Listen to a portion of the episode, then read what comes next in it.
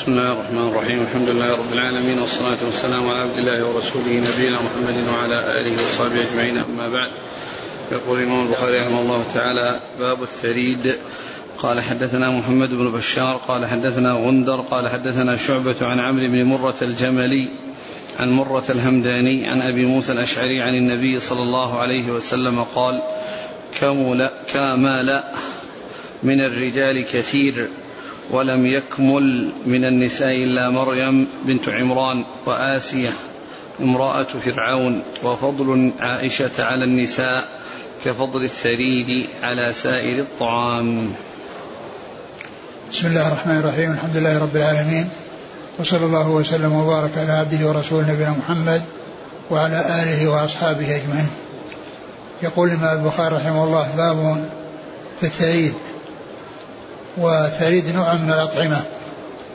أورده في كتاب الأطعمة لأنه نوع من أنواع الأطعمة وهو آه، الخبز الذي يعني يكون معه المرق يعني حيث يعني يكون مختلطا يعني الخبز مع المرق أو وقد يكون معه شيء من اللحم.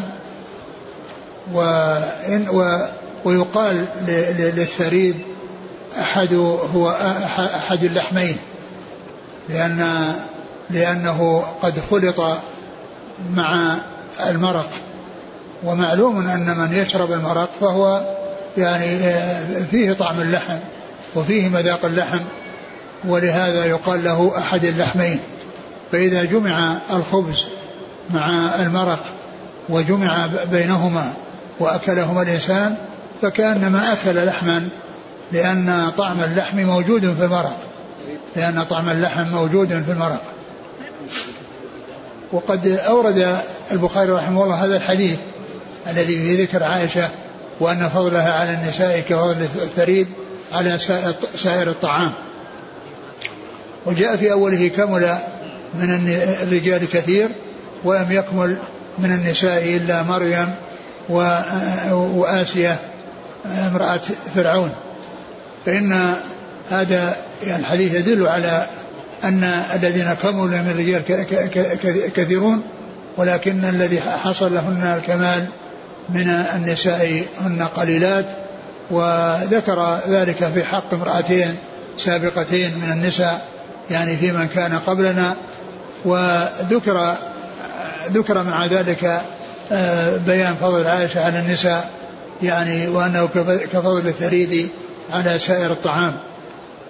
ومن العلماء من استدل يعني بقوله كمل من النساء وكمل من النساء فلانة وفلانة يعني قال إنهم إن أنه أنهما نبيات. ومن المعلوم أنه لم يأتي يعني شيء ينص على أن من النساء نبية وإنما جاء النص في حق الرجال. والرسل كثيرون والأنبياء كثيرون وكلهم من الرجال ولم يكن أحد منهم من النساء. ويستدلون على ذلك بقول الله عز وجل وما أرسلنا من قبل وما أرسلنا من قبلك إلا رجالا نوحي إليهم من أهل القرى. إلا رجالا. وكذلك الآيات الأخرى التي فيها ذكر الرجال. يعني فالرسالة والنبوة إنما هي في الأنبياء وليست في النساء ولكن هؤلاء من كمل النساء الذين بلغن الكمال في وهن من النساء لكن لم يصلن إلى حد النبوة والرسالة. نعم. قال حدثنا محمد بن بشار نعم.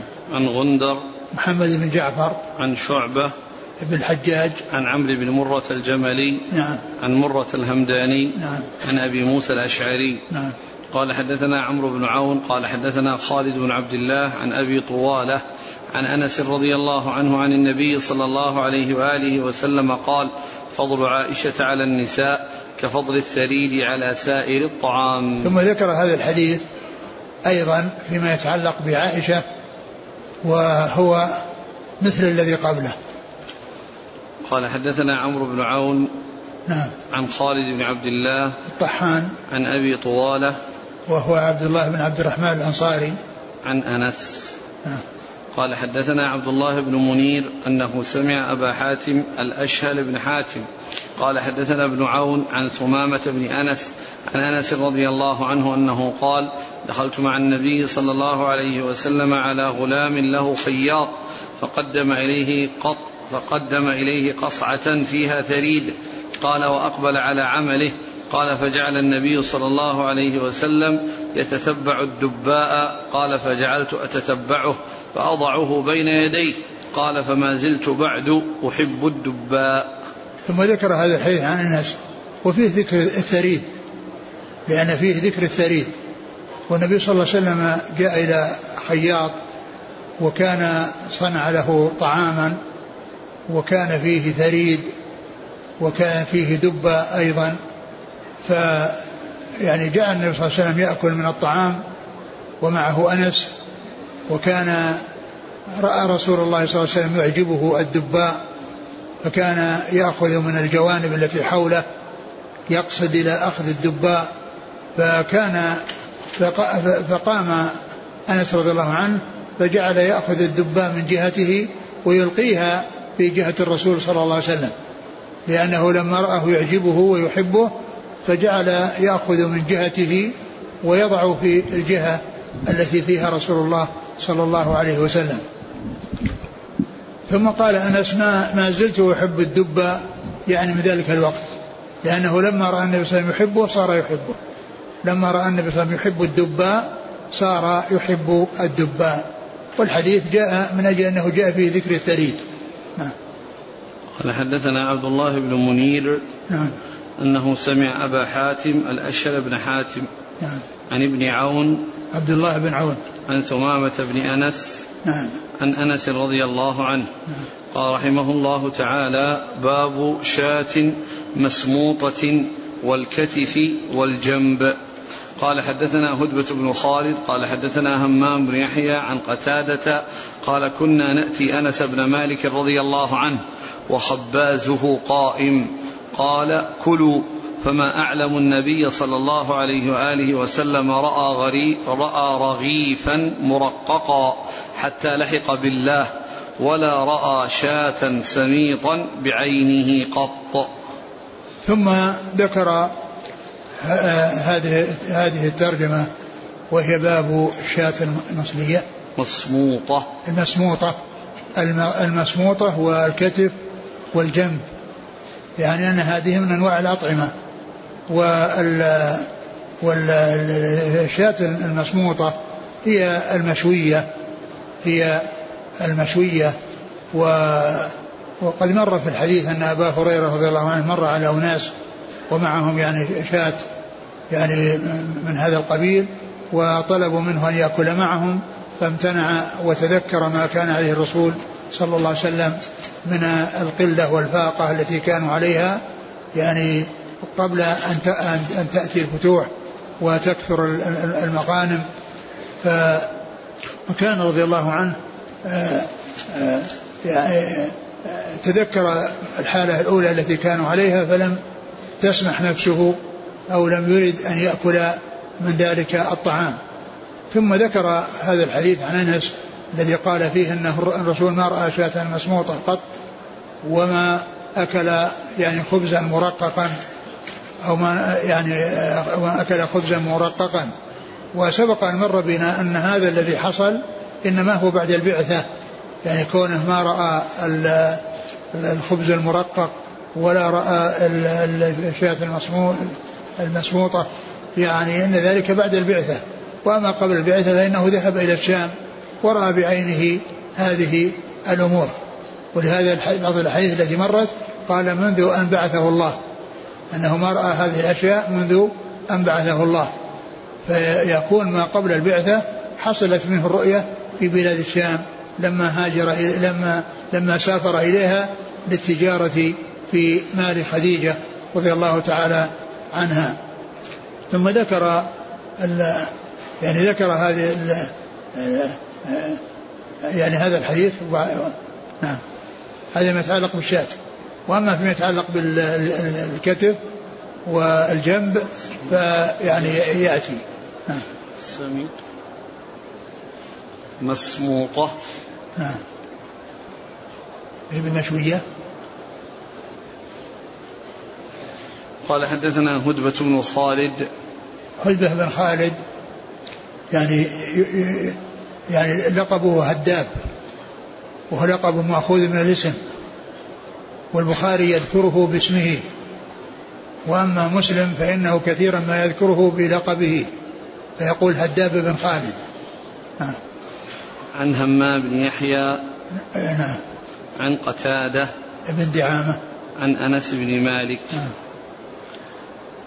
قال حدثنا محمد بن مقاتل قال أخبرنا عبد الله قال أخبرنا معمر عن الزهري عن جعفر بن عمرو بن أمية الضمري عن أبيه رضي الله عنه قال رأيت رسول الله صلى الله عليه وآله وسلم يحتز من كتف شاه فأكل منها فدعي إلى الصلاة فقام فطرح السكين فصلى ولم يتوضأ. ثم ذكر هذا الحديث لأن فيه ذكر الكتف. والترجمة في فيها ذكر الكتف والجنب. والحديث الحديث هذا سبق أن مر يعني آه، في في في فيما مضى لأن فيه ذكر السكين و وأورده هنا من أجل ذكر الكتف التي ذكرها في الترجمة. وأما الجنب فإنه لم يأتي يعني فيما أورده هنا يعني ما يتعلق بالجنب ولكنه جاء في بعض الروايات الصحيحة آه، ولهذا أشار إليه أشار إليه هنا ولم يكن هناك يعني في الأحاديث يعني أو الأحاديث التي أوردها ليس فيها شيء يتعلق بالجنب. والحديث سبق أن مر وأن وأنه كان وأنه استعمال السكين سائغ لا سيما إذا كان الطعام حارا أو غير ناضج فإن السكين يتمكن فيها من تقطيعه بخلاف الحار فإنه إذا أدخلت الأصابع فيه فإنه يحرقها ويحصل الألم. ولكن إذا قطع بالسكين فصار قطعا تتناول هذه القطع بسهولة. وكذلك أيضا فيما يتعلق بال كونه لم يتوضأ صلى ولم يتوضأ وهو يدل على أن ما أن الذي مسته النار يعني أنه لا, لا, لا, لا يلزم فيه الوضوء. وقد قد ذكرت يعني في الدرس الماضي أنه جاءت أحاديث فيها الوضوء من مسجد النار وجاءت أحاديث فيها ترك الوضوء ومسلم لما أوردها قدم الأحاديث اللي فيها الوضوء ثم ختم بالأحاديث التي فيها ترك الوضوء مما يفيد أن الأحاديث الآخرة ناسخة للأحاديث الأولى ومنها حديث جابر كان آخر الأمرين من رسول الله صلى الله عليه وسلم ترك الوضوء مما مست النار. أما لحم الإبل فإن الوضوء فيه يعني باق وثابت وقال به جماعة من العلم للأحاديث الدالة على على على على أن الوضوء يكون منه وكثير من العلماء لم يقولوا بذلك ولكن ورد في ذلك بعض الأحاديث. قال حدثنا محمد بن مقاتل. المروزي. عن عبد الله. ابن المبارك المروزي. عن معمر. بن راشد عن الزهري. عن جعفر بن عمرو بن أمية. عن أبيه. نعم. قال رحمه الله تعالى باب الرطب بالقثاء. قال حدثنا عبد الرطب بالقثاء. نعم. قال حدثنا عبد العزيز بن عبد الله قال حدثني إبراهيم بن سعد عن أبيه عن عبد الله بن جعفر بن أبي طالب رضي الله عنهما أنه قال رأيت النبي صلى الله عليه وسلم يأكل الرطب بالقثاء. ثم ذكر هذا الباب باب أكل الرطب بالقثاء و وذكر فيه هذا الحديث أن النبي صلى الله عليه وسلم كان يأكل هذا النوعين من الطعام. وهذا يدل على جواز تنويع الطعام وأنه يكون من عدة أنواع وأنه لا يتعين أن يكون من نوع واحد وفيه أيضا دليل على كون الرسول صلى الله عليه وسلم يجمع بينهما وهذان الجمع بينهما فيه فائدة وفيه مصلحة لأن الرطب حار والقثة بارد فإذا أكل هذا مع هذا خفت حرارة الرطب. نعم. قال حدثنا عبد العزيز بن عبد الله الأويسي. عن إبراهيم بن سعد نعم. عن أبيه نعم. عن عبد الله بن جعفر بن أبي طالب. نعم. عن أبيه سعد بن إبراهيم بن عبد الرحمن بن عوف وهو من صغار التابعين وعبد الله بن أبي جعفر من صغار الصحابة فهو من رواية صحابي صغير عن تابعي صغير. ومثله الحديث الذي مر عن أنس فإن فإن قتادة تابعي صغير وأنس صحابي صغير. قال رحمه الله تعالى باب ما يقول إذا فرغ من طعامه. قال حدثنا أبو نعيم قال حدثنا سفيان عن ثور عن خالد بن معدان عن أبي أمامة رضي الله عنه. أن النبي صلى الله عليه وسلم كان إذا رفع مائدته قال الحمد لله كثيرا طيبا مباركا فيه غير مكفي ولا مودع ولا مستغنى عنه ربنا. ثم ذكر باب ما يقال. إذا فرغ من طعامه. باب ما يقال إذا فرغ من الطعام. وذكر هذا الحديث وكذلك أحاديث أخرى يعني تتعلق بالذكر. يعني بعد أكل الطعام والانتهاء من الطعام والإنسان يسمي الله في أوله ويحمد الله في آخره ويكون ذلك بأي شيء ورد في ذلك عن رسول الله صلى الله عليه وسلم. وهذا الذي أورده هنا يعني يتعلق بحمد الله عز وجل عند الفراغ من الطعام. أقرأ الحديث اللي بعده. قال حدثنا أبو عاصم عن ثور بن يزيد عن خالد بن معدان عن أبي أمامة أن النبي صلى الله عليه وسلم كان إذا فرغ من طعامه وقال مرة إذا رفع مائدته قال الحمد لله الذي كفانا وأروانا غير مكفي ولا مكفور وقال مرة الحمد لله ربنا غير مكفي ولا مودع ولا مستغنى ربنا وهذه الكلمات التي جاءت في هذا الدعاء يعني قيل إن الضمائر أنها ترجع إلى الله عز وجل وأنه غير مكفي بل الله عز وجل هو الذي يكفي عباده وهو يطعم ولا يطعم سبحانه وتعالى وكذلك غير مودع يعني غير متروك يعني آه يعني آه شكر إنعامه ويعني ما جاد به من الفضل ولا مستغنى عنه يعني لا يستغني عن الله أحد بل هو الذي آه كل مفتقر إليه وغيره وهو لا وهو غني عن كل ما سواه. وهذا هو معنى الصمد الذي تصمد إليه الخلائق بحوائجها وهو غني عن كل ما سواه وكل مفتقر إليه سبحانه وتعالى. وذكر يعني عن عن عن العلماء عدة تفسيرات لهذه الكلمات وقد ذكرها الحافظ بن حجر في الشرع نقرأها. غير مكفي قال ابن بطال احتمل أن يكون من كفأت الإناء بمعنى غير مردود عليه إنعامه. ويحتمل أن يكون من الكفاية أي أن الله غير مكفي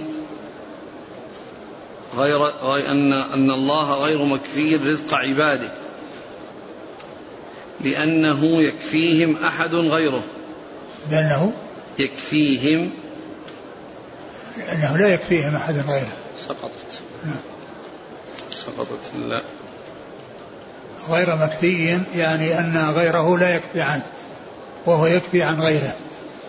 فهو سبحانه وتعالى هو الذي آه، هو هو الغني وهو الذي آه، آه، يحتاج إليه كل الخلق والخلق وهو لا يحتاج إلى أحد من خلقه.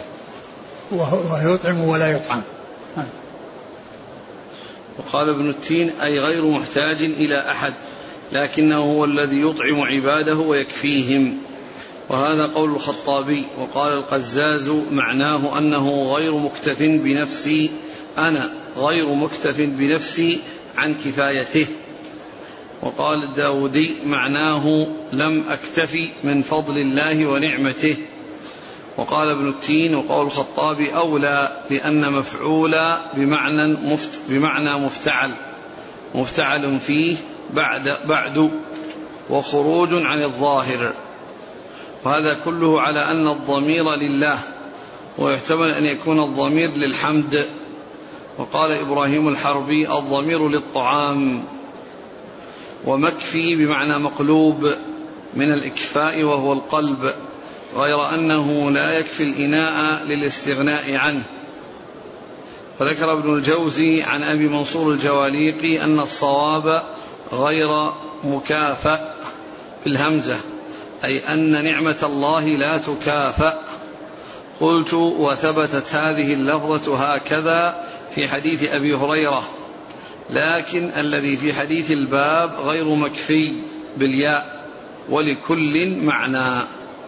قوله في الرواية الأخرى كفانا وأروانا هذا يؤيد عود الضمير إلى الله تعالى لأنه تعالى هو الكافي لا المكفي. وكفانا هو من الكفاية وهو أعم من الشبع والري وغيرهما فأروانا على هذا من الخاص بعد العام. وقع في رواية ابن السكن عن الفربري وآوانا بالمد من الإيواء. وقع في حديث أبي سعيد عند أبي داود الحمد لله الذي أطعمنا وسقانا وجعلنا مسلمين. ولأبي داود والترمذي من حديث أبي أيوب الحمد لله الذي أطعم وسقى وسوغه وجعل له مخرجا. وأخرج النسائي وصححه ابن حبان والحاكم من حديث أبي هريرة ما في حديث أبي سعيد وأبي أمامة والزيادة في حديث مطول.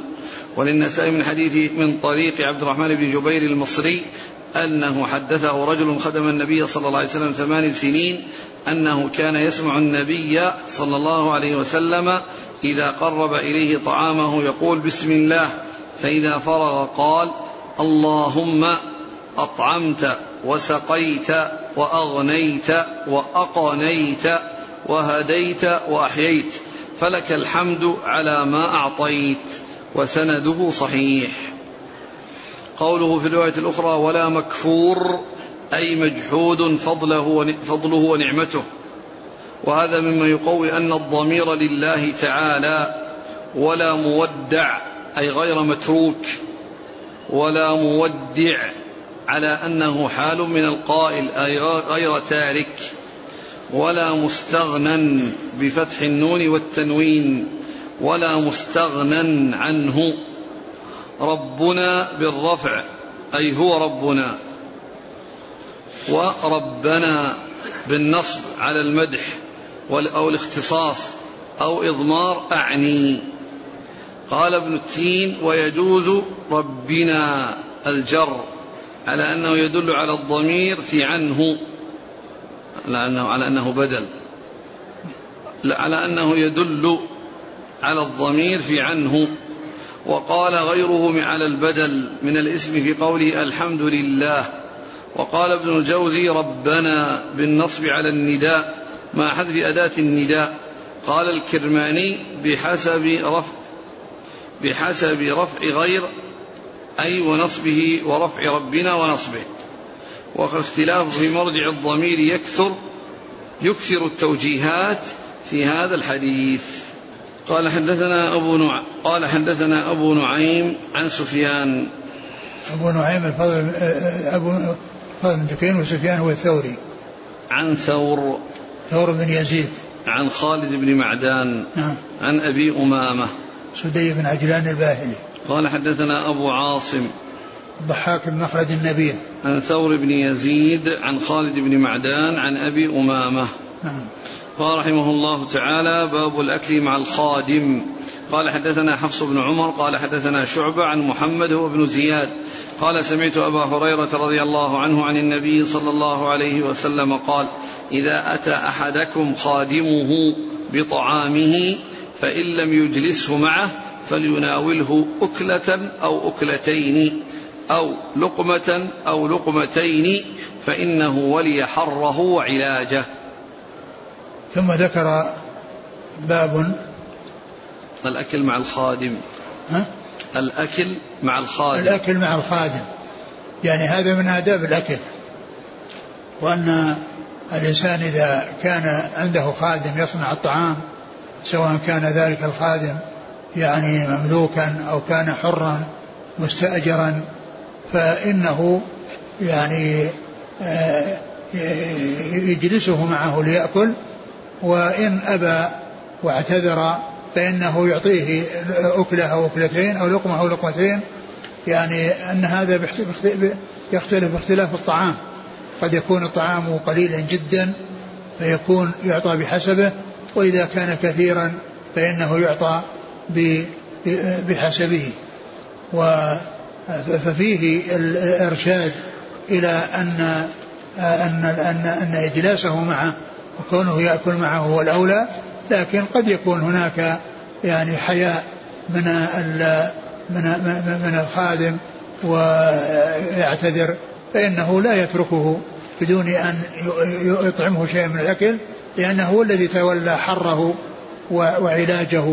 يعني كونه رتبه وقطعه وهيأه وهذا هو العلاج. وأما الحار يعني هو يعني مقابل للنار التي يكون فيها يعني طبخ الطعام. فكونه هذا شأنه وهذه حاله لا يمنعه أو يحول بينه وبين الانتفاع من هذا الطعام الذي قد حصل. وهذا على حسب الطعام. إن كان قليلا يعطيه بحسبه وإن كان كثيرا يعطيه بحسبه قال حدثنا حفص بن عمر. حفص بن عمر بن غياث عن أبيه. حفص بن عمر عن شعبة. حفص بن عمر عن شعبة؟ نعم. ما في عن أبيه؟ حفص بن عمر عن شعبة عن محمد. نعم حفص بن عمر هذاك حفص بن غياث. يعني حفص بن عمر عن شعبة بن الحجاج نعم عن محمد هو ابن زياد عن نعم. أبي هريرة. نعم. قال رحمه الله تعالى باب إماطة الأذى عن الصبي في العقيقة. قال حدثنا أبو النعمان قال حدثنا حماد بن زيد عن أيوب عن محمد عن سلمان بن عامر قال مع الغلام عقيقة. وقال حجاج حدثنا حماد قال أخبرنا أيوب وقتادة وهشام وحبيب عن ابن سيرين عن سلمان رضي الله عنه عن النبي صلى الله عليه وسلم.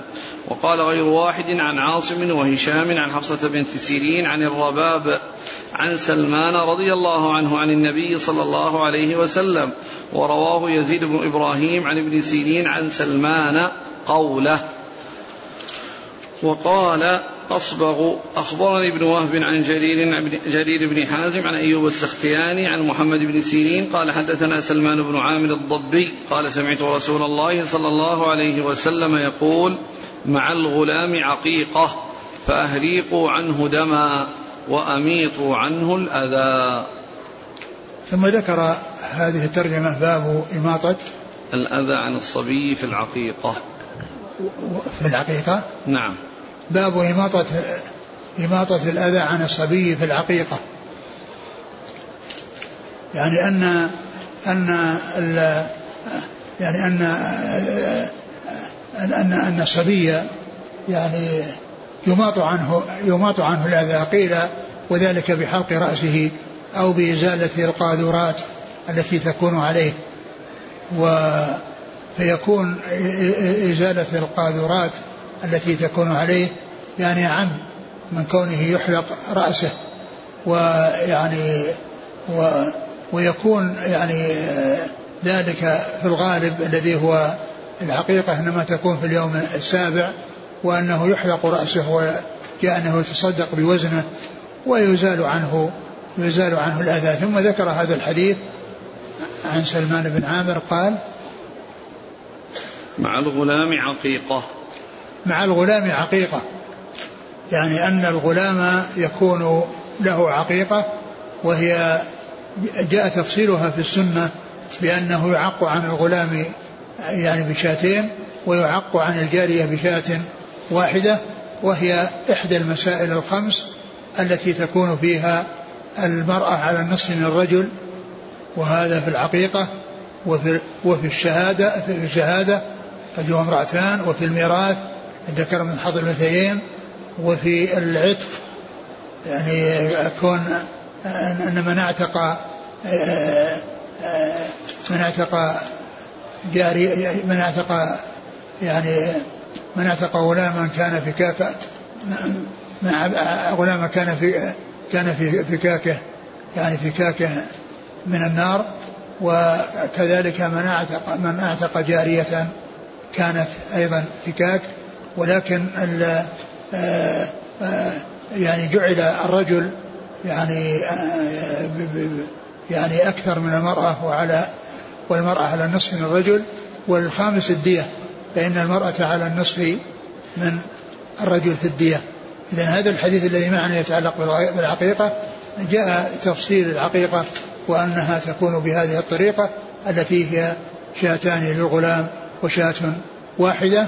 وإذا عق عنه بالبقر أو البعير فإنه لا يعني يجزى ولا يشترك فيه ولا يكون آه، يعني يعق عنه بسبع بسبع بدن أو سبع بقرة. وإنما إذا أراد أن يعق عنه بشيء من الإبل والبقر فإنه يعق عنه بشاة بناقة كاملة أو بقرة كاملة. وأما بالنسبة للغنم فالتفصيل جاء بالشاتين والشاة الواحدة. وقال صلى الله عليه وسلم مع الغلام عقيقة فأهريقوا عنه دما وأميطوا عنه الأذى. فأهريقوا عنه دما الذي هو العقيقة يعني يكون يذبح له. ها. قال حدثنا أبو النعمان محمد بن فضل. عن حماد بن زيد عن أيوب بن أبي تميمة. عن محمد بن سيرين. عن سلمان بن عامر. نعم. وقال حجاج بن منهال. عن حماد بن سلمة. عن أيوب بن أبي تميمة وقتادة بن دعامة وهشام آه، هشام بن حسان وحبيب ابن الشهيد عن ابن سيرين عن سلمان. نعم. وقال غير واحد عن عاصم الأحول. وهشام نعم عن, عن حفصة بنت سيرين عن الرباب الرباب بنت سليع. عن سلمان. وليس لها في البخاري إلا هذا الحديث. نعم. ورواه يزيد بن إبراهيم. يزيد بن إبراهيم نعم. عن ابن سيرين عن سلمان قوله. نعم. وقال أصبغ. أصبغ بن الفرج. عن ابن وهب. عبد الله بن وهب. عن جرير بن حازم. نعم. عن أيوب السختياني عن محمد بن سيرين عن سلمان بن عامر. نعم. قال حدثني عبد الله بن أبي الأسود. قال حدثنا قريش بن أنس عن حبيب بن الشهيد. قال أمرني ابن سيرين أن أسأل الحسن ممن سمع حديث العقيقة فسألته فقال من سمرة بن جندب. ثم ذكر هذا الحديث الذي يعني عن عن عن سمرة بن جندب يعني حديث العقيقة أن الإنسان مرتهن بعقيقته فقال سئل الحسن ممن سمعت هذا؟ قال من سمرة. وسماع الحسن من سمرة يعني متكلم فيه ولكن حديث العقيقة هذا هو الذي ثبت سماعه منه. ولهذا يقولون إنه يعني يعتبر سمع حديث العقيقة وثبت ذلك في صحيح البخاري وغيره. وأما الأحاديث الأخرى فإنه يحتاج إلى معرفة ثبوتها لأنه يعني مدلس ويأتي بالعنعنة وكثيرا ما يأتي بالعنعنة عن الحسن عن سمرة ولكنه هنا صرح بالسماع من سمرة ولهذا قالوا إنه سمع منه حديث العقيقة وأما غير ذلك فإنه ينظر فيه. نعم. قال حدثني عبد الله بن أبي الأسود نعم. عن قريش بن أنس. يعني هذا قريش بن أنس أبو أنس وهو ليس له في البخاري إلا هذا الموضع. عن حبيب بن الشهيد عن ابن آه، عن الحسن الحسن بن أبي الحسن البصري. عن سمرة بن جندب. نعم. قال رحمه الله تعالى باب الفرع. قال حدثنا عبدان قال حدثنا عبد الله قال أخبرنا معمر قال أخبرنا الزهري عن ابن المسيب عن أبي هريرة رضي الله عنه عن النبي صلى الله عليه وسلم قال لا فرع ولا عتيرة. والفرع أول النتاج. كانوا يذبحونه لطواغيتهم. والعتيرة في رجب. نعم بعده. باب العتيرة. قال حدثنا علي بن عبد الله قال حدثنا سفيان قال الزهري حدثنا عن سعيد بن المسيب عن أبي هريرة عن النبي صلى الله عليه وسلم قال لا فرع ولا عتيرة. والفرع أول نتاج كانوا أول نتاج كان ينتج لهم كانوا يذبحونه لطواغيتهم والعتيرة في رجب. ثم ذكر هذين البابين يعني باب في الفرع وباب في العتيرة وذكر حديثا واحدا يعني يعني اللفظ فيه متقارب يعني متماثل جدا وفيه شيء يعني فرق يسير بين الطريقين. و والفرع كما جاء مفسرا هو يعني ذبح أول النتاج أول النتاج وكانت في الجاهلية يفعلون يعني يعملون ذلك أو يذبحون أول نتاج الدابة لطواغيتهم. والفرع والعتيرة هي التي تذبح في رجب التي تذبح في رجب. وقد جاء يعني في بعض الأحاديث ما يدل على أن أن أن أن, أن يعني ذلك يفعل لله عز وجل وأن وأنه لا يقتصر على رجب بل يكون في كل في كل وقت. وأما بالنسبة للفرع فإنه يعني إذا كبر وصار يعني يستفاد منه ويحتاج إليه في الجهاد ف فإنه يتصدق به. و, و وبعض أهل العلم قال إنه أن هذا هذه الأحاديث التي جاءت هنا أنها ناسخة يعني لما تقدم من أن يعني أن العتيرة حق وأن الفرع حق وجمهور العلماء كما قال الحافظ أن ذلك منسوخ أن يعني ذلك منسوخ وأنه لا فرع في الإسلام ولا عتيرة في الإسلام. قال حدثنا عبدان هو عبد الله بن عثمان المروزي. عن عبد الله ابن المبارك المروزي. عن معمر عن الزهري عن ابن المسيب عن أبي هريرة. وهذا في الإسناد قال قال قال معمر الزهري أخبرنا؟ أخبرنا الزهري. الإسناد؟ قال حدثنا عبد الله قال أخبرنا معمر قال أخبرنا الزهري عن ابن سيرين. إذا في الزهري أخبرنا وين قال حدثنا علي بن علي بن عبد الله. هذا بعد؟ نعم. نعم. علي بن عبد الله بن مديني عن سفيان. سفيان بن عيينة. قال الزهري حدثنا. قال الزهري حدثنا. هذا من تقديم الاسم على الصيغة. تقديم الاسم على الصيغة. أصله حدثنا الزهري. لكنه قدم يعني آه سفيان بن عيينة الاسم اسم شيخه على الصيغة التي هي حدثنا أو أخبرنا. وهذا يأتي يعني في يعني أحيانا في بعض الأسانيد. نعم. وليس بكثير. قال رحمه الله تعالى كتاب الأضاحي. قال رحمه قال باب سنة الأضحية وقال ابن عمر هي سنة ومعروف. قال حدثنا محمد بن بشار قال حدثنا غندر قال حدثنا شعبة عن زبيد الأيامي عن الشعبي عن البراء رضي الله عنه قال قال النبي صلى الله عليه وسلم إن أول ما نبدأ به في يومنا هذا نصلي ثم نرجع فننحر. من فعله فقد أصاب سنتنا ومن ذبح قبل فإنما هو لحم قدمه لأهله. ليس من النسك في شيء. فقام أبو بردة, أبو بردة بن نيار وقد ذبح. فقال إن عندي جذعة. قال اذبحها ولن تجزي عن أحد بعدك.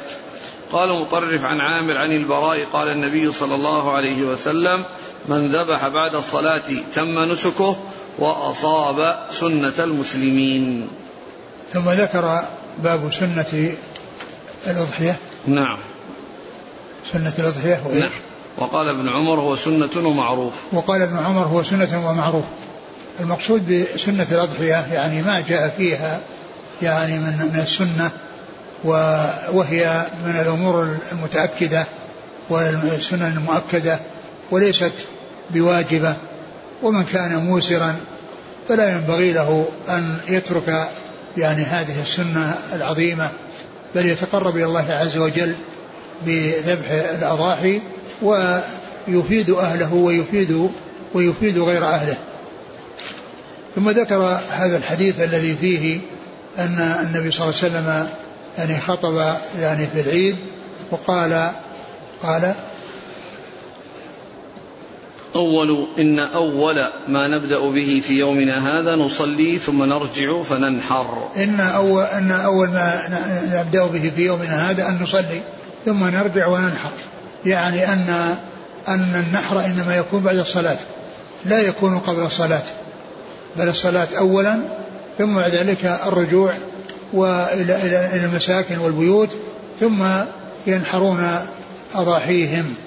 فهذا فيه أنه ليس لأحد أن يقدم الأضحية على الصلاة بل تكون بعد الصلاة. ولهذا جاء في بعض الأحاديث التي فيها ضعف أنه كان يقدم يقدم يقدم يقدم الإضحى ويؤخر الفطر. ويؤخر الفطر يعني في الصلاة. يعني أنه يقدم صلاة الفطر الصلاة في في وقت الفطر يؤخر الصلاة في وقت الفطر ليتسع للناس وقت وقت إخراج الفطرة. لأن أفضل أوقات إخراج زكاة الفطر قبل الصلاة يوم العيد قبل الصلاة. وأما بالنسبة للعيد الضحى فإنه يقدم ليتسع للناس وقت الأضاحي ليتسع للناس وقت الأضاحي لأن الذبح لا يكون إلا بعد الصلاة. لا يكون إلا بعد الصلاة. فالرسول صلى الله عليه وسلم أخبر بأنه من فعل هذا فقد أصاب السنة وأصاب سنة المسلمين ومن فعل قبل ذلك فلا نسك له يعني أنه ليس له ذبيحة وإنما هو طعام قدمه لأهله. يعني أنه مثل ما جاء في الحديث الآخر شاة لحم. يعني أن هذا مثل الذبائح التي تذبح في محرم وصفر وفي جميع أثناء السنة للأكل فإن هذه لا يقال لها أضاحي وإنما الأضاحي إنما هي في وقت الأضاحي التي هي يوم عيد الأضحى والثلاثة الأيام التي بعده التي هي أيام التشريق يعني بأيامها ولياليها. وينتهي ذلك بغروب الشمس من اليوم الثالث عشر الذي هو الثالث من أيام التشريق. ثم يعني ثم إن آه أن أبو بردة بن نيار رضي الله عنه كان ذبح أضحيته قبل الصلاة وكان قصده من ذلك أن أن الناس يشتهون اللحم فأراد أن تكون ذبيحة أول ما يؤكل. فطبخت ذبحت وطبخت قبل الصلاة ثم إنها بعد الصلاة تقدم للناس ليأكلوها وهم محتاجون إلى اللحم ومشتهون للحم. فأراد أن تكون أضحيته يعني من أول ما يؤكل. لكن لما لم تكن وفقا للسنة الرسول صلى الله عليه وسلم لم يعتبرها أضحية وإنما اعتبرها يعني طعام لحم يعني أتاه أتى به الإنسان لأهله يعني كما يأتي به في جميع أيام العام. ف وقال ثم إنه قال إن إن إن عندي إن عندي قال إن عندي جذعة. إن عندي جذعة يعني فقال إن اذبحها ولن تجزي عن أحد بعدك. يعني أن هذا خاص به وأن هذا الحكم خاص به لأنه فعل قبل أن يعلم الحكم فأجزأه أن يذبح يعني شيء يعني لم يكن كبيرا ولم يكن وصل إلى حد أنه يذبح في الأضاحي ولكنه قال إنها لن تجزي عن أحد بعده وفي هذا الحديث دليل على أن حسن القصد ما يكفي لأن بعض الناس يتهاون في أمر البدع ويقول قصدنا طيب وما أردنا إلا الخير ويهونون على أنفسهم البدع. فالرسول عليه الصلاة والسلام في هذا الحديث يدل على أن حسن القصد لا بد فيه أن حسن القصد لا بد فيه موافقة السنة. لا يكفي أن يكون الإنسان قصده حسنا ويأتي بشيء ليس على وفق السنة ويقول أنا ما أردت إلا الخير فإن هذا لا يكفي ولا يغني لأنه لو كان الأمر كذلك كان هذا الرجل من أولى الناس بأن يقال فيه هذا الشيء وأنه قصد طيب فإذا لا بأس يعني يصح هذا الفعل فمن فعل أمرا مبتدعا واستدل بهذا الحي فإن, فإن هذا الحديث يدل على عدم صحة على صحة ما ما عمله وما جاء به. ومن أمثلة ذلك الحديث الذي جاء في سنن سنن الدارمي وهو صحيح أن آه، أن ناسا كانوا جالسين في المسجد حلقا وفي كل حلقة رجل يقول سبحوا مئة هللوا مئة كبروا مئة ثم يعدون بالحصى. فيقول سبحوا مئة ثم يعدم الحرف سبحان الله سبحان الله سبحان الله حتى يخلصوا ثم يقول هللوا مئة فيقول لا إله إلا الله لا إله إلا الله فحتى يأخذ. ثم يقول كبروا مئة فيكبرون. فجاء أبو عبد الرحمن عبد الله بن مسعود رضي الله عنه وقف على رؤوسهم. وقف وقف على رؤوسهم وقال ما هذا؟ عدوا سيئاتكم فأنا ضامن لا يضيع من حسناتكم شيء. قالوا سبحان الله يا أبا عبد الرحمن. سبحان الله يا أبا عبد الرحمن. ما أردنا إلا الخير. قال وكم من مريد للخير لم يصبه وقال أيضا قبل ذلك إما أن تكونوا على طريقة أهدى مما كان عليه أصحاب الرسول صلى الله عليه وسلم أو أنكم مفتتحوا باب ضلالة يعني عملكم هذا لا يخلو من أمرين إما أنكم أحسن من الصحابة الصحابة ما فعلوه. وإما أنكم مفتتحوا باب ضلالة فهموا أنهم لا يكونون أحسن من الصحابة.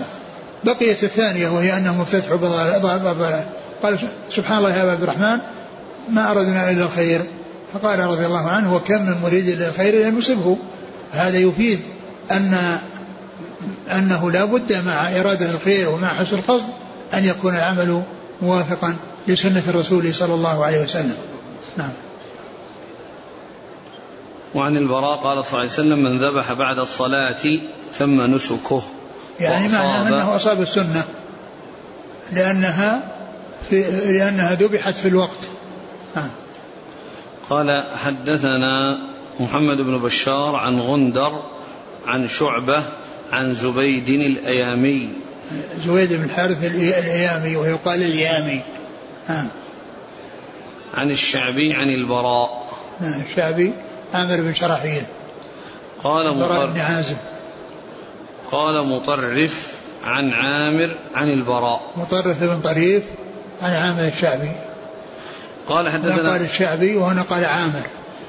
ذكره يعني مرة بشعبي ومرة بعامر وهذا يفيد بأنه لا بد من معرفة الأنساب ومعرفة الألقاب ومعرفة الكنى يعني لئلا يظن أن الشخص الواحد شخصين لمن لا يعرف نعم. قال حدثنا مسدد قال حدثنا إسماعيل عن أيوب عن محمد عن انس بن مالك رضي الله عنه قال قال النبي صلى الله عليه واله وسلم من ذبح قبل الصلاة فإنما ذبح لنفسه ومن ذبح بعد الصلاة فقد تم نسكه وأصاب سنة المسلمين. يعني ذبح لنفسه يعني يعني حصل طعاما لنفسه لكن لا يقال له نسك ولا يقال له قربة وإنما هو كالذبائح التي تذبح في أيام السنة وفي أشهر العام. نعم. قال حدثنا مسدد عن إسماعيل. إسماعيل بن إسماعيل بن علية.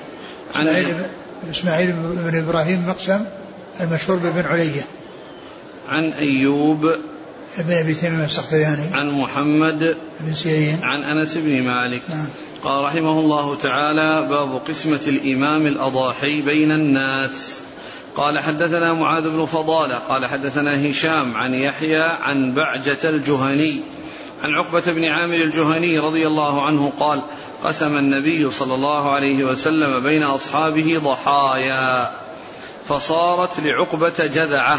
فقلت يا رسول الله صارت جذعة. قال ضحي بها.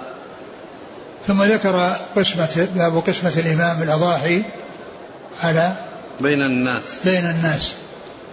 أورد هذا الحديث عن عقبة بن عامر الجهني أن وقد جاء في بعض الروايات أنه أعطاه الغنم الذي هو يعني عقبة هو الذي تولى قسمتها.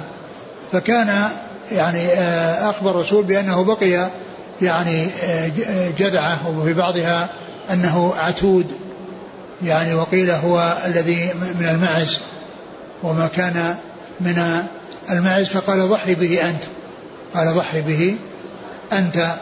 والحديث أورده في قسمة الإمام الأضاحي على الناس وهو مطابق للترجمة لأن الرسول قسم عليهم أضاحي يضحون بها وتولى قسمتها آه، عقبة بن عامر الجهني رضي الله عنه. جذعة نعم. جذعة يعني الجذع من الضأن هو ما تم له ستة أشهر. نعم. وهو الذي يجزي وأما غيره لا يجزي أقل من سنة. والجذعة هنا هي الجذعة هناك. نعم. الجذعة التي عند أبي بردة هي الجذعة التي صارت.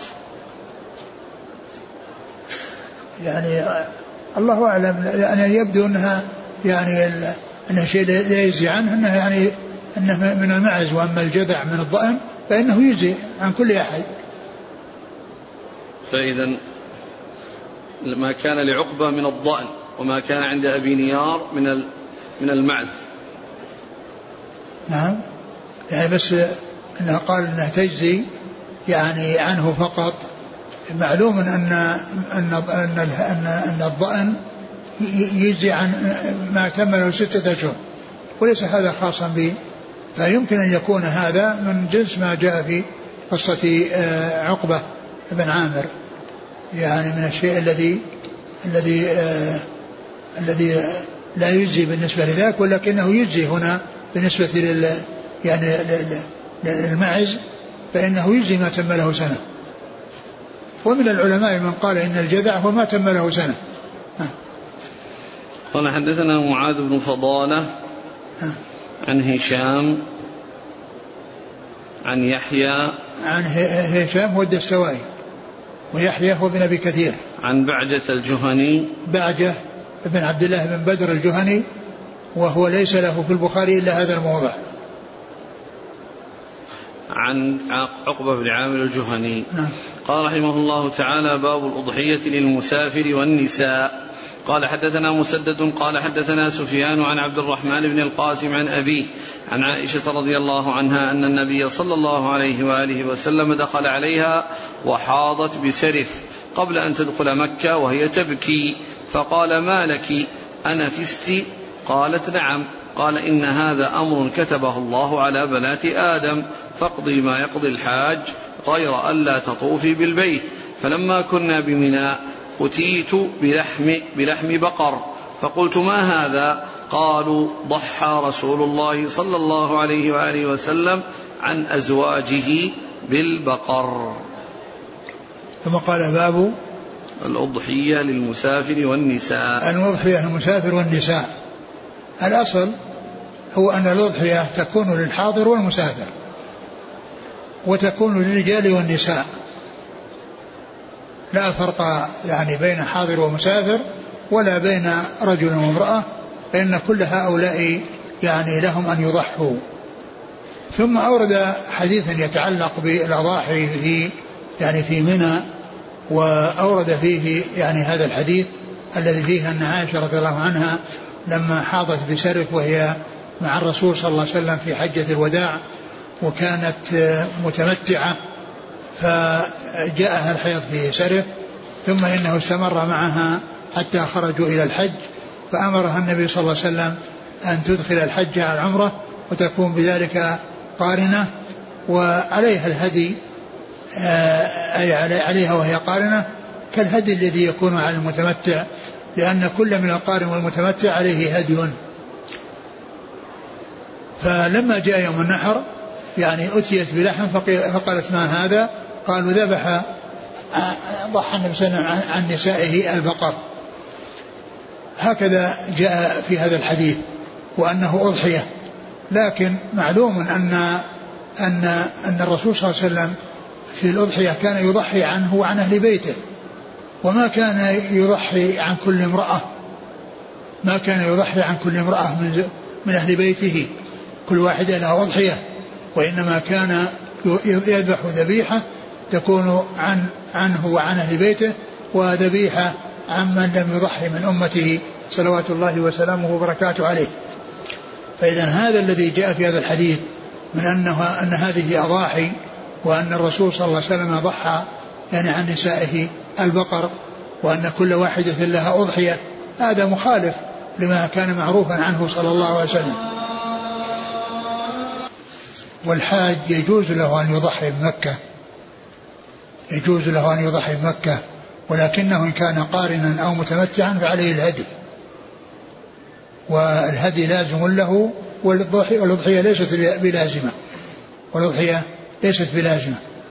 و و وكما أن أن, أن عرفنا أن أن هذا الذي حصل من من آه أنه في هذا الحديث أنه ضحى لنسائه يعني بالبقر وهذا لا يتفق مع ما كان عليه الرسول صلى الله عليه وسلم من أنه يذبح يعني شاتين فيقول عن واحدة عنه وعن أهل بيته والثانية عن من لم يضحي يعني من أمته. فقد جاء ما يدل على أن هذه هدي وليست أضحية فإنه جاء في آه، سنن النسائي أن الرسول صلى الله عليه وسلم ذبح عن عن من اعتمر من نسائه البقر. يعني معناه أن أن هذا هدي التمتع. لأنه كنا متمتعات.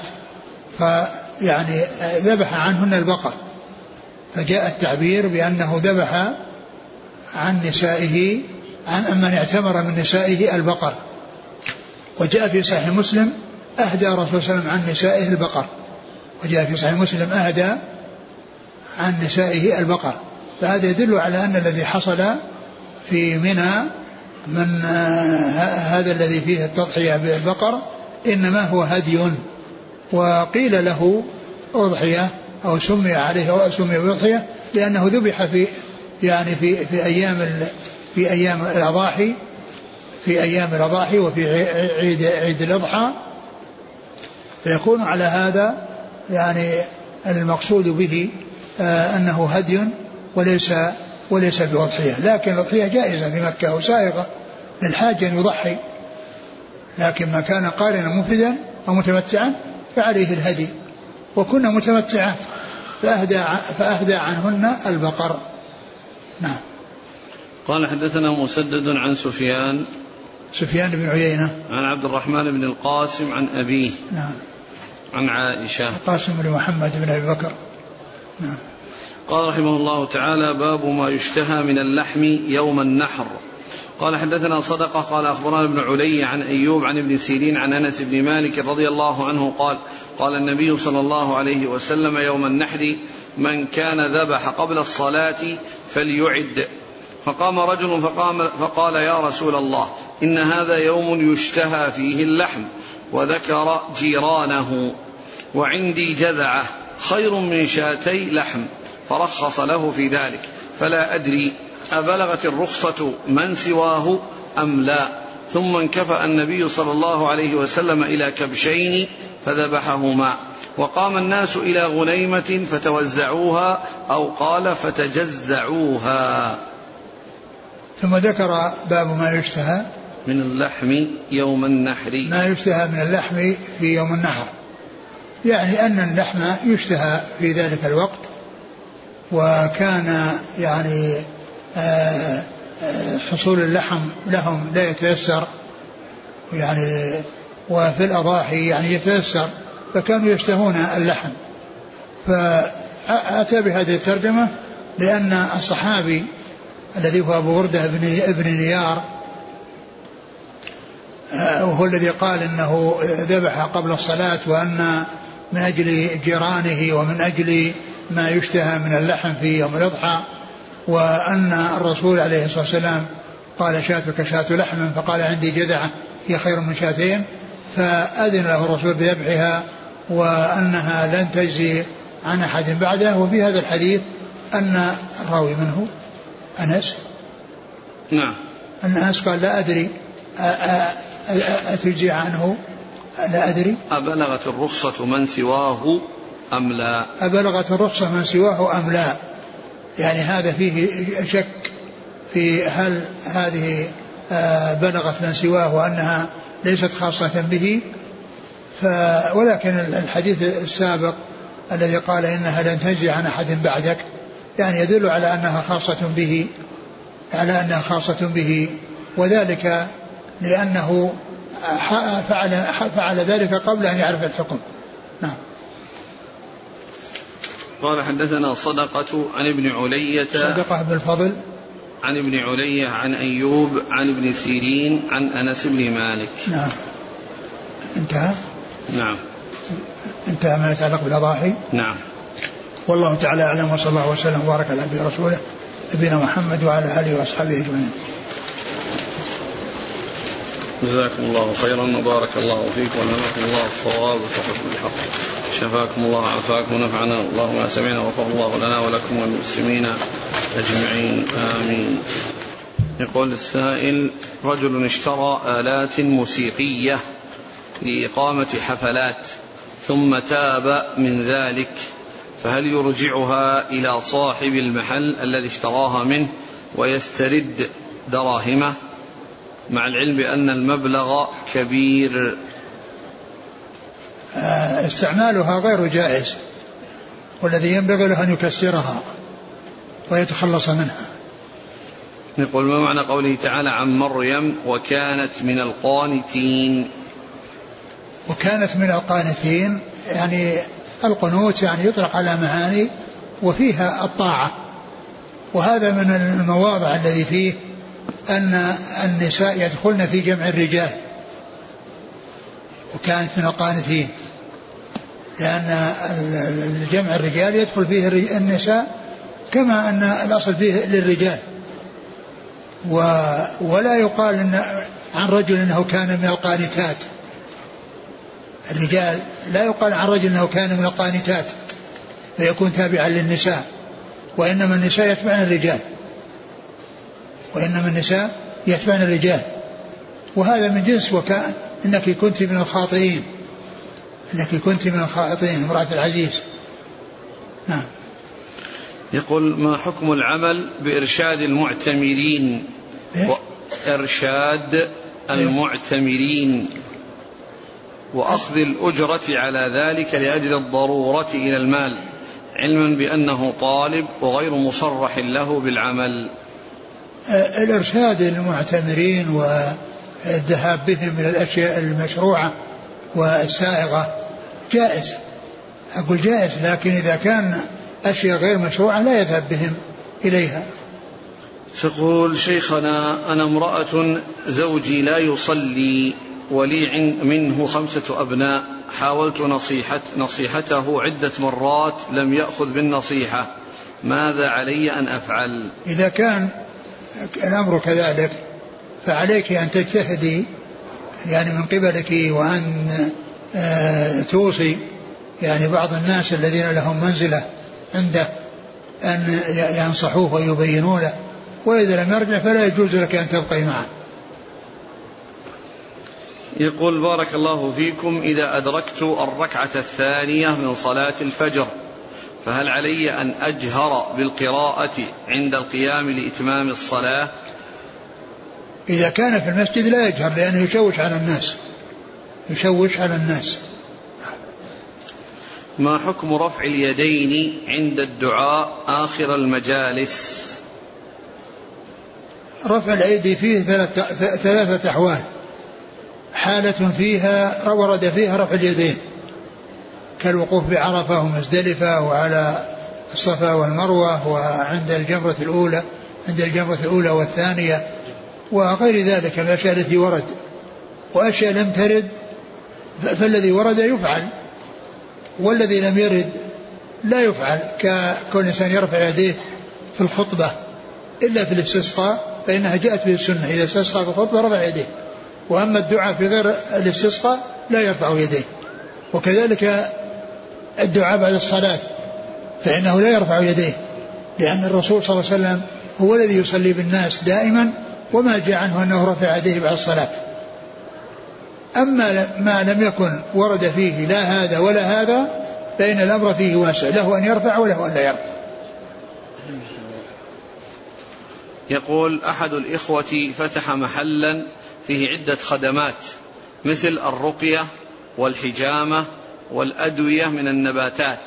فما حكم هذا العمل؟ لا بأس بذلك. يعني كل إنسان يفتح محل فيه يعني نباتات وفيه يعني علاج من يعني من من من النباتات وغيرها وكذلك الرقية.